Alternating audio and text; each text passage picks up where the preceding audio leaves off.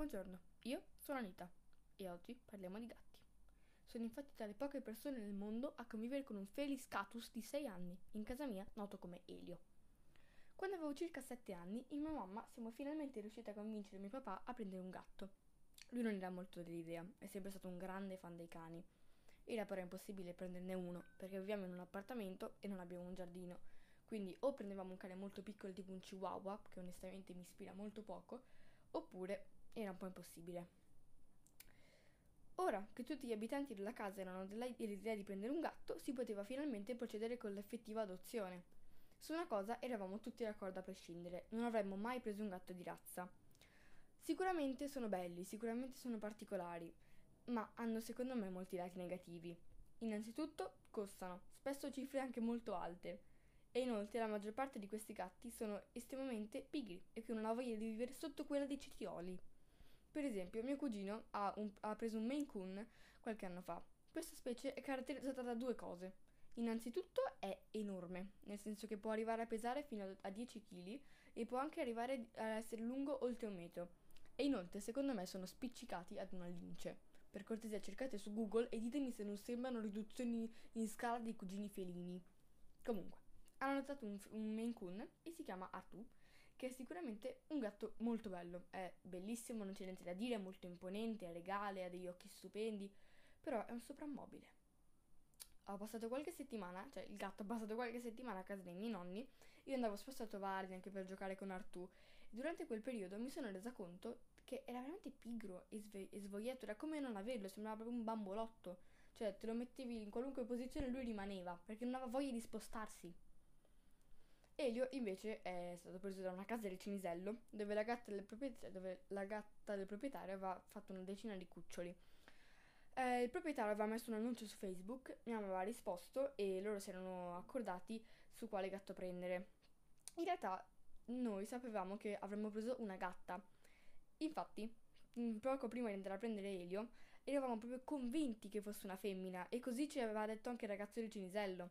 Quindi abbiamo passato tutti quei giorni a cercare dei nomi chiaramente femminili per questa, per questa presunta gattina.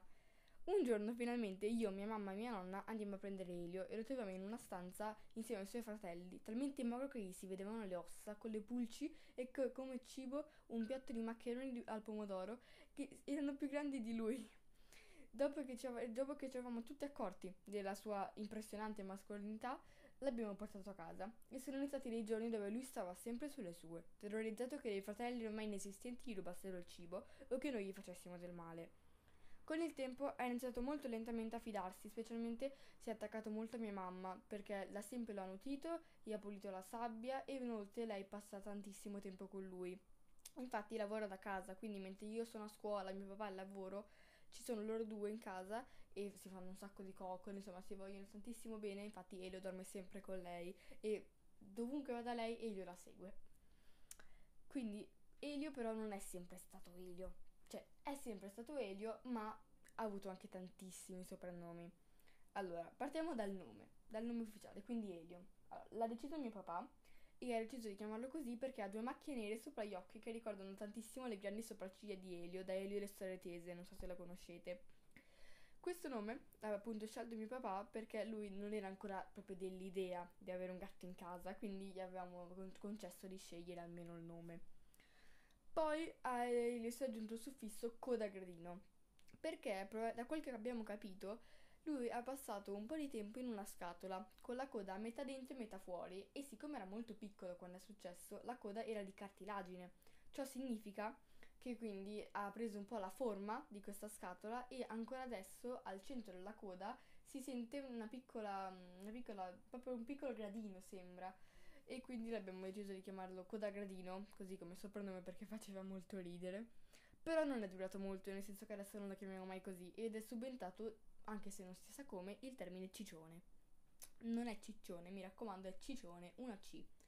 Noi chiamiamo ciccione Elio praticamente quasi sempre perché trovo che sia una parola molto bella da dire, proprio ciccione, cioè proprio una cosa che ti ricorda la dolcezza, no? E Elio è un gatto molto dolce. E di solito lo usiamo anche per indicare la ciccioneria e lo usiamo, la usiamo anche per indicare quando proprio lui è al massimo della sua dolcezza, quindi magari pronto alle coccole con la pancia all'aria, gli occhi chiusi, bellissimo. E quindi abbiamo deciso di chiamarlo, lo chiamiamo principalmente Ciccione. Infatti lui ormai si gira sia quando lo chiamiamo Elio, sia quando, sia quando lo chiamiamo Ciccione. Adesso invece ci tenevo a parlare un po' degli stereotipi e dei luoghi comuni che aleggiano intorno ai gatti. Per esempio, il più comune credo sia che la maggior parte delle persone che non hanno mai avuto un gatto pensano che siano animali estremamente sociali, che come non avere nessun, che come non avere nessun animale domestico, ma secondo me non è assolutamente vero. Uh, comunque è vero, mm, cioè allora, è vero che non sono sempre addosso ai padroni, ma questo anche perché hanno un bisogno fisiologico di dormire molto. Possono arrivare a dormire anche 18 ore al giorno, perché proprio sono degli animali che hanno questo bisogno, quindi mh, mm, spesso si rientrano in luoghi un po' più appartati della casa per dormire. Anche se il tempo che passano con il padrone è estremamente variabile, cioè cambia da gatto a gatto. In generale, se sono affettuosi e soprattutto se vengono trattati come esseri viventi, gli viene donato amore e cure, tendono ad essere molto socievoli e affettuosi. Purtroppo ci sono gatti che tendono a farsi gli affari loro, però succede anche con gli umani, infatti per qualche persona sociale diciamo che la specie umana è distaccata dal mondo, no? Anzi, citando il grande Aristotele per fare un po' l'intellettuale, lui disse che l'uomo è un animale sociale, quindi noi ci fidiamo di lui. Un altro stereotipo è che il gatto rifiuta praticamente ogni cibo e fa lo schizzinoso, mentre il cane mangia tutto quello che gli viene messo davanti. Io cani non ne ho mai avuti, mi piacerebbe averli, ma come ho detto al momento è un po' impossibile, quindi non lo so. Però allora posso dirvi che i gatti sì, sono un po' schizzinosi. Non ci, cioè, questo è proprio appurato ma è semplicemente perché hanno il bisogno di una dieta molto varia. Sono gatti che si, cioè, i gatti si annoiano facilmente, insomma, nel senso che dopo che mangiano per tanti giorni le stesse scatolette, poi cominciano ad annoiarsi, cominciano a non piacergli di più. Quindi se gli cambiate continuamente il cibo, tranquilli che di solito mangia tutto. Poi, parlando di cibo, si può dire che può, cioè, tanti sono convinti che il latte sia una componente fondamentale della vita di un gatto. Questo perché, specialmente nei cartoni animati, ma anche nei film e nelle serie tv, i gatti sono sempre visti a bere più latte che acqua. Quando in realtà, non lo so, io non ho mai visto né dei gatti dei miei amici o fi- amici dei miei genitori che bevevano latte. Questo perché è una ghiottoneria, nel senso che è come quando noi ci prendiamo la pizza. Non è che abbiamo bisogno della pizza, anche se ci piacerebbe. È una cosa che ci prendiamo perché ci piace, per variare la nostra dieta. Stessa roba con i gatti. Loro non sentono bisogno del latte, però la maggior parte lo trova molto buono. Comunque è una cosa soggettiva e sono gusti, ad esempio Elio abbiamo provato più volte a farglielo assaggiare, ma si è sempre rifiutato di berlo e non gli piace. Poi, un'altra leggenda è che i gatti hanno sette vite. Io non so se qualcuno ci creda veramente, non credo, perché è una cosa impossibile, infatti anche a livello scientifico è impossibile che chiunque abbia sette vite, perché una volta che il cuore smette di battere, a meno che i medici non intervengano prontamente e facciano una delle loro misure pazzesche, è impossibile che poi ricominci magicamente a battere perché, perché ha sette vite. Cioè non c'è una componente, un, non lo so, una particella che doni più vite a un essere vivente. No, il gatto ha una vita. Semplicemente questa leggenda è nata nell'antichità perché il gatto è un animale molto molto forte, anche se non sembra. Sopravvive infatti a cadute pazzesche perché ha i cuscinetti sulle zampe, perché ha tutto un meccanismo di atterrare che gli permette di farsi il meno male possibile ed è anche molto resistente alle malattie. Però quindi probabilmente nel corso dei secoli le popolazioni più antiche hanno pensato che ci fosse qualcosa di divino nei gatti e che permettesse loro di non morire ma che permettesse loro di avere più vite da qui è nato quindi um, questa leggenda, anche se la mia altra spiegazione è che i gatti molto spesso quindi dormono molto, quindi può anche sembrare magari che un gatto sia morto mentre in realtà dorme e quindi poi quando si sveglia pensano che abbia un'altra vita. Non lo so, però sta di fatto che non hanno sette vite. State tranquilli. Parliamo invece di acqua. Allora, di solito i gatti odiano l'acqua. È un, un fatto abbastanza. Ci sono alcune specie, mi sono informata, che sono, sono, anche abbastanza degli ottimi nuotatori, fanno qualche nuotata e non si sottraggono all'acqua, ma la maggior parte di gatti non è proprio, non è che si butta in mare volentieri, dice oh mi faccio un bagno, no, assolutamente no. Elio è molto curioso rispetto all'acqua, nel senso che eh, si avvicina spesso al lavandino della cucina, al bidet, alla doccia, però è anche molto spaventato è una cosa che lo incuriosisce, ma nel momento in cui entra in contatto con l'acqua si terrorizza, si terrorizza e scappa. È successo però una volta che praticamente mia mamma stava facendo il bagno e ad un certo punto mi ha chiamato per farmi vedere Elio che si era piazzato stranamente sul bidet che era davanti alla vasca e la fissava proprio interessatissimo. Niente, io dico, ah ma guarda che strano che ti guarda così e dopo poco ci accorgiamo che Elio si butta verso mia mamma e per fortuna io ero lì, l'ho preso al volo e lui ha praticamente sfiorato la superficie. Però veramente mi ha colpito come se sia buttato proprio nell'acqua. Anche perché poteva diventare una situazione spiacevole. Elio con gli artigli, con gli artigli in fuori che si lancia verso mia mamma. E poteva farsi male mia mamma innanzitutto perché comunque ti arriva un gatto di 6 kg con gli artigli non è che è proprio bello. E poi Elio perché non sa nuotare, si rischiava che appunto si facesse prendere dal panico, insomma poteva diventare una cosa molto brutta.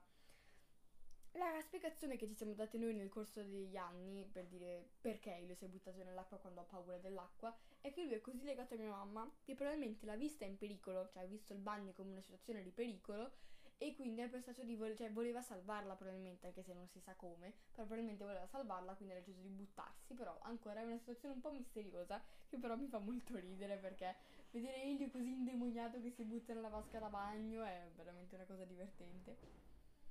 Allora, secondo me quindi i gatti sono degli animali domestici eccezionali. Hanno un'intelligenza incredibile e sono davvero davvero sensibili. Per esempio ricordo quando avevo, 4, cioè quando avevo 7 anni, quindi 4-5 anni fa, eh, piangevo tantissimo perché non volevo dormire da sola. Infatti ho avuto un periodo in cui proprio la mia stanza la odiavo perché volevo dormire sempre con mia mamma, volevo... detestavo proprio stare la notte da sola, mi faceva proprio paura, poi l'ho superata. Comunque, piangevo tantissimo perché non volevo rimanere da sola e avevo un letto a soppalco, non proprio a soppalco altissimo, un mezzo soppalco, sarà stato alto 1,20 m più o meno. E lo ci veniva molto molto raramente, in generale in camera mia ci passa ancora oggi pochissimo tempo. Però quando si è accorto che io stavo proprio male, perché io ero proprio in crisi, piangevo tantissimo, eh, si è arrampicato fino a me e a quando aveva proprio capito che io non stavo per niente bene, aveva cominciato a strisciarsi contro di me, a fare del fuso, a darmi delle testatine, e, era, e, poi è stato con me tutta la notte finché non mi ero tranquillizzata. Quindi questa cosa proprio me la sono ricordata perché mi aveva, mi aveva colpito. Come si fosse reso conto che io non stessi bene e fosse stato lì per farmi stare meglio. È una cosa veramente impressionante.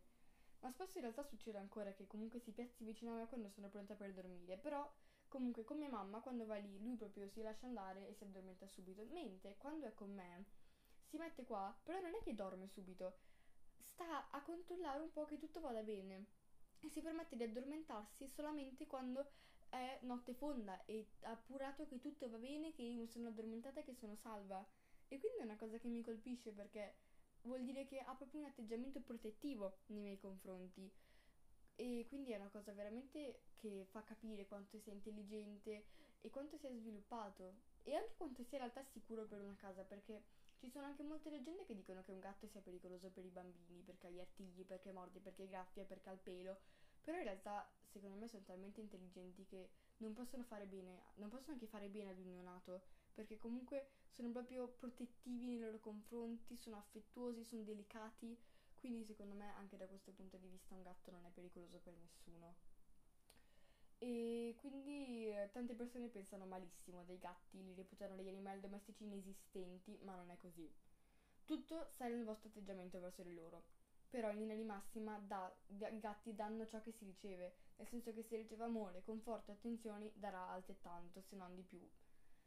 Io spero che se prima di questo episodio eravate indecisi se prendere un gatto o no, io spero di avervi fatto capire che ne vale la pena e che un gatto non può che portare gioia, amore, felicità e tutto quello che volete alla vostra casa. Vi auguro un buon proseguimento di giornata e ci vediamo quando avrò qualcos'altro da dire, qui su Vita di Anita.